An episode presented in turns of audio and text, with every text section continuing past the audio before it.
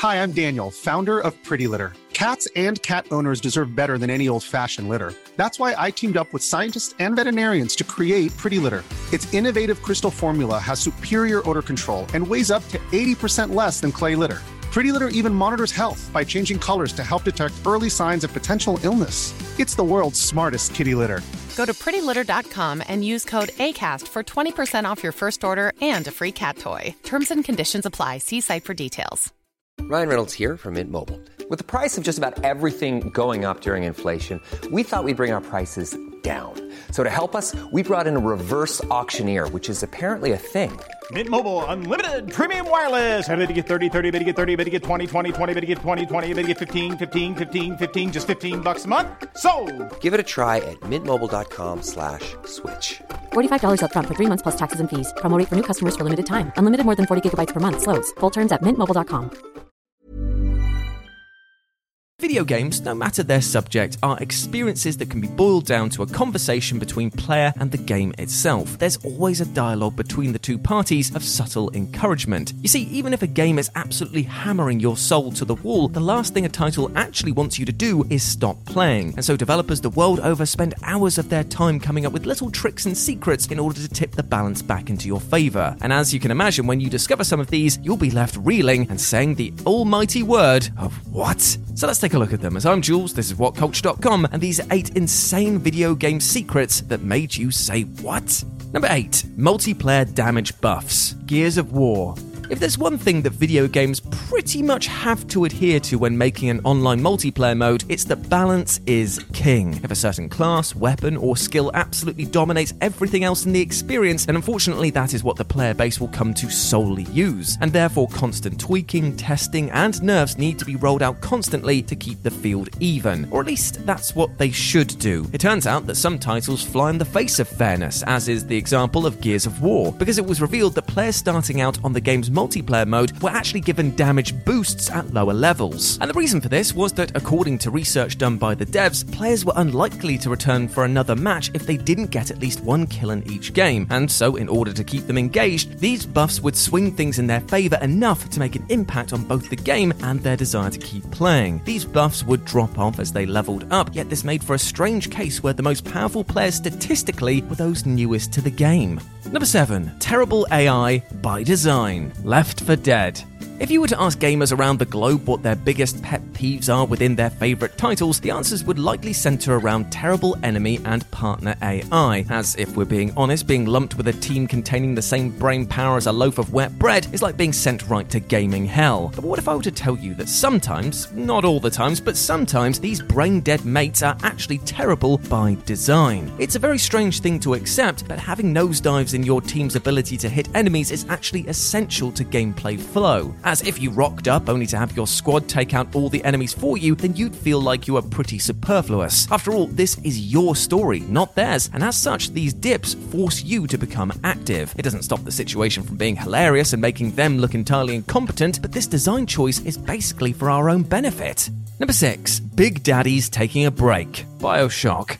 When you're trapped hundreds of leagues below the sea in a violent, leaky, and completely broken society, there's a good chance that you're not going to be leaving the house without at least a few shotgun shells and your trusty wrench. However, if there's one way the almighty Bioshock does mirror our real life oceans, it's that there is always a bigger fish. And they don't get much bigger than the whopping big daddies who will leave you wailing as they pierce through your blubber with those nasty looking drills. It's made clear from the off that these enemies require planning and careful use of your environment in order to take down, as going toe to toe with them is akin to a death sentence. Their huge health pools, outstanding damage output, and the ability to run through you like a freight train mean that you're likely to be pegging it from these large lads as much as you are running into the firefight with them. It turns out, however, that the devs tried their best to make sure that you didn't get immediately pancaked by these rampaging big daddies by reducing their speed considerably the first couple of times that you turn away from them in order to run. This means that even though they might be lunging for you at a frightening pace, you'll nearly always be able to escape or dive out of the way just in the nick of time. It's a brilliant mechanic that makes you feel like an absolute subnautical superhero, but that doesn't make it any less weird when you know what's going on behind the scenes.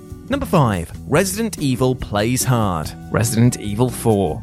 I think it goes without saying, but Resident Evil 4 truly is one of the horror genre's all time classics. The tongue in cheek tone, the wonderful enemy designs, and of course, Leon's funeral for a friend fringe are just absolute chef kiss. Completing this holy trinity of a title comes the outstanding gameplay, which not only shifted the action to an over the shoulder perspective, but also presented a brilliant bit of fine tuning that many players wouldn't even notice. Now, whereas adaptive difficulty isn't exactly a new idea in the grand scheme of things, with titles like God Hand who promote this feature proudly on the box, Resident Evil, on the other hand, never makes mention of this feature at all. In a move that attempts to cater to players' skill without ever making them aware of it, Resi 4 scales its enemy aggressiveness, placement, item drops, and even damage dealt and received depending on how well the player is doing. If the person is struggling through with a tiny bit of health, then it's more likely that enemies will be slightly more docile to give them a chance to heal up or intentionally miss a shot in order to act as a wake up call to their current situation.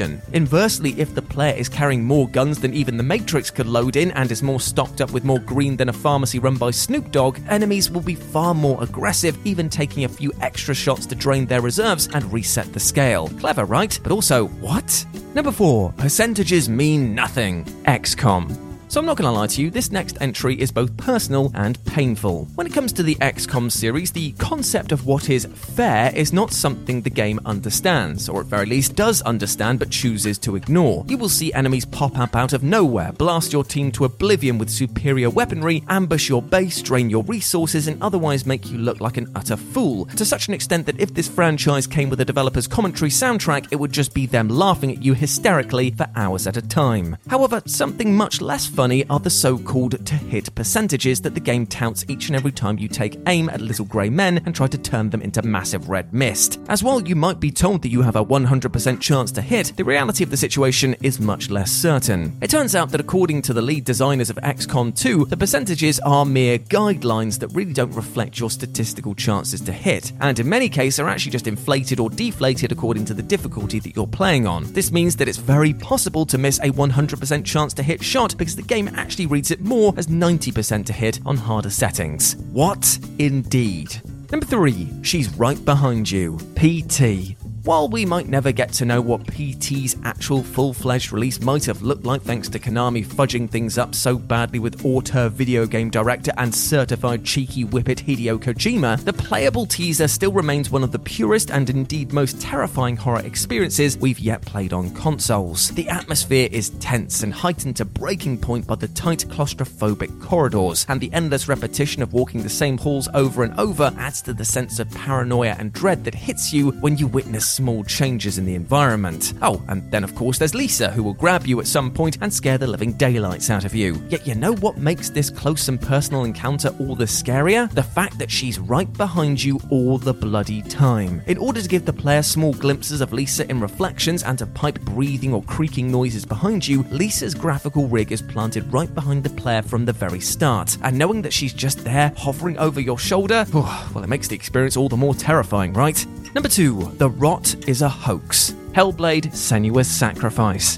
Hellblade Senua's Sacrifice is a mightily impressive game, isn't it? Not only does it look utterly fantastic, but it deals with pretty difficult subject matter, that of mental health and processing complex emotions in a rather interesting way. To add even more pressure to the trials that Senua faced, developer Ninja Theory pushed this concept of the rot really hard in the lead up to the game's release. The Dark Rot, according to the devs, was tied to a permadeath system within the game, and each time the player failed or died would spread up Senua's arms towards her head. If it was to ever reach our hero's head, then that would be it. Game over, save file deleted, you're done. Except you see, this was actually a big fib from Ninja Theory. At no point does the Dark Rot ever reach your head, and the player can die countless times without any true repercussions. It was merely designed as a motivating factor and one to instill in players that they should never give up. It's a bit underhanded, but the intention of perseverance is admirable to say the least. And number one, armor means nothing. Dark Souls 3. Okay, so to preface this section, armor does actually mean something when it comes to the Dark Souls 3 experience. However, it doesn't mean all that much. Confused? Well, this is just the opening of the rabbit hole, my friend. When it came to Dark Souls 3, From Software wanted to address an issue that had been plaguing the prior two titles in the series, namely that when it came to armor types, a few sets were just being used a lot more than others thanks to the buffs that they provided. And so they set about readdressing the system so that more sets would see a greater rotation. What they did, however, however, was make one of the most bizarre damage reduction systems going. Thanks to a huge number of YouTubers and data miners looking into the system, they found that not only did each armor type experience huge drop offs in terms of actual damage prevented when its damage percentage reduction was over 25%, but that more alarmingly, each armor set actually provides the same flat damage reduction across the board. That's right, the real difference between a full Havel set and the painted Guardian robes is about one full swing. Instead, it's the player's vitality and other stats that boost the survivability rating up. Now, on the one hand, you can rejoice as you're not locked to specific sets anymore and can just fashion souls to your heart's content, but on the other, those looking to hide behind a wall of steel might actually be wasting their own time come the late game. And for those of you that are interested in a much greater and much more eloquent explanation of the stat breakdown, check out the video How Defense Works in Dark Souls 3. It is a real eye opener for sure, and will definitely leave you saying, What?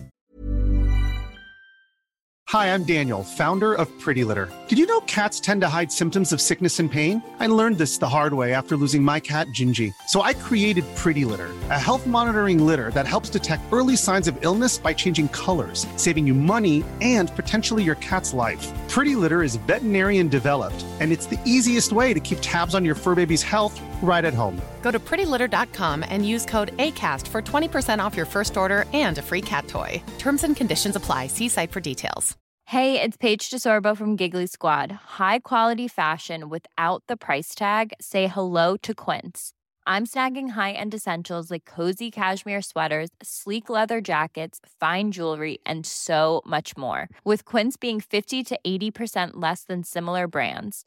And they partner with factories that prioritize safe, ethical, and responsible manufacturing. I love that. Luxury quality within reach. Go to quince.com slash style to get free shipping and 365 day returns on your next order. Quince.com slash style.